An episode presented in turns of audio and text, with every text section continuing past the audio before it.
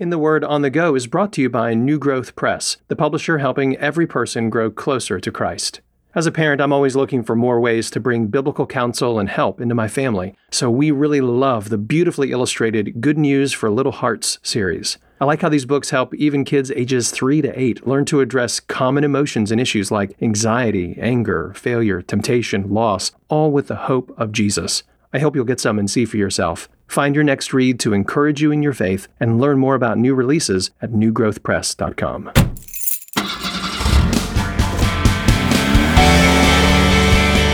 This is In the Word on the Go, the podcast where we look at one verse from God's Word for 10 minutes of your day. Welcome to In the Word on the Go. I'm your host, Champ Thornton. Whether you're listening by yourself or with the family, this podcast is here for you to spend 10 more minutes in God's Word while you go about your day. In each episode, I get to interview one person about a favorite verse from the Bible. And today I get to welcome Megan Hill. Megan is a pastor's wife living in Massachusetts and an editor for the Gospel Coalition. She's the author of several books, including Contentment Seeing God's Goodness and Praying Together The Priority and Privilege of Prayer in Our Homes, Communities, and Churches. Her writings have also appeared in various publications, including Christianity Today, The Washington Post, Reformation 21 Focus on the Family, and Desiring God. She and Rob have four kids, and they belong to West Springfield Covenant Community Church. Megan, it's great to have you on the podcast. Thanks so much for having me, Champ. I'm so glad you're here. I'm looking forward to hearing what verse you have for us today. Yes, I'd like to read Matthew 19, verse 14. But Jesus said, Let the little children come to me, and do not hinder them, for to such belongs the kingdom of heaven. So when I hear this verse, my mind goes back to how I heard this verse from the King James Version growing up. And it said something about suffer the little children and like, what does that mean? And so it was helpful to hear you read it in a different version.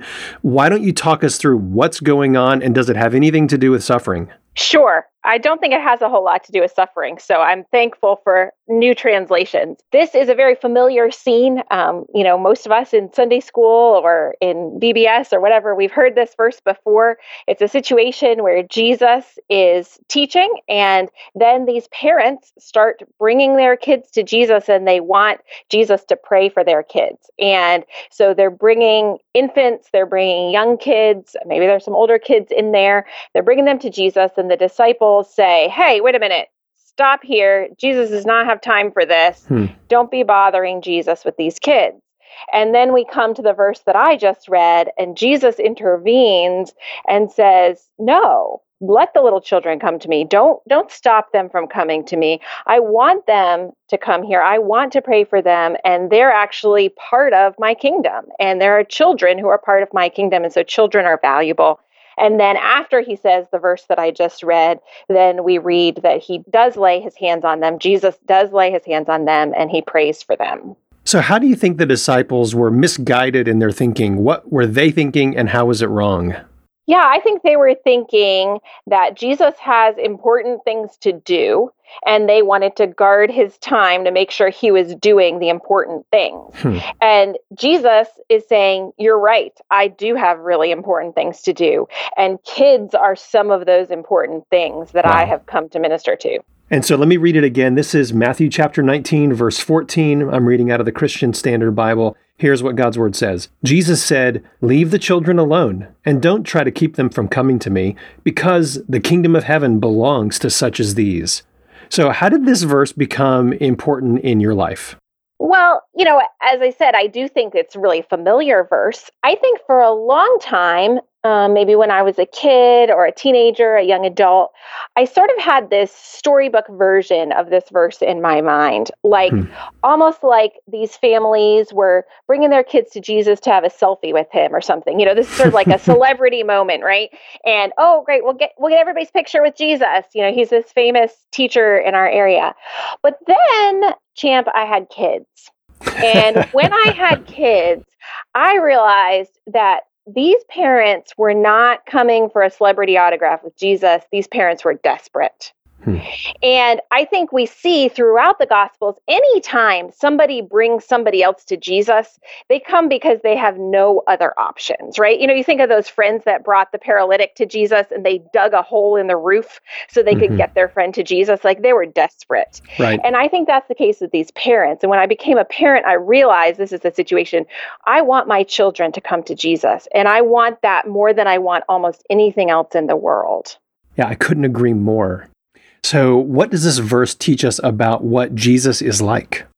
I think it teaches us that Jesus wants people to come to him, that he's welcoming, that he wants to pray for people. You know, Hebrews tells us that he ever lives to make intercession for us, that Jesus is always praying for his children, and that he wants to pray for them, and that we don't bother Jesus when we come to him or when we bring other people to him. So, you just talked about how this verse affects you as a mom uh, I think all parents who love Jesus want that same thing for their children. But if the children are listening to this as well, what kind of message does this have for them? Yeah, kids, teens, I think this is a great verse for you. I think this is uh, good for you to remember that Jesus wants you to come to him and that he has a place in his kingdom for children, and that his kingdom is not just a kingdom of people who are grown up or who have things figured out or who have done amazing things. His kingdom is a place that has room for children in it, and that that is the great desire of Jesus' heart that children would be part of his kingdom.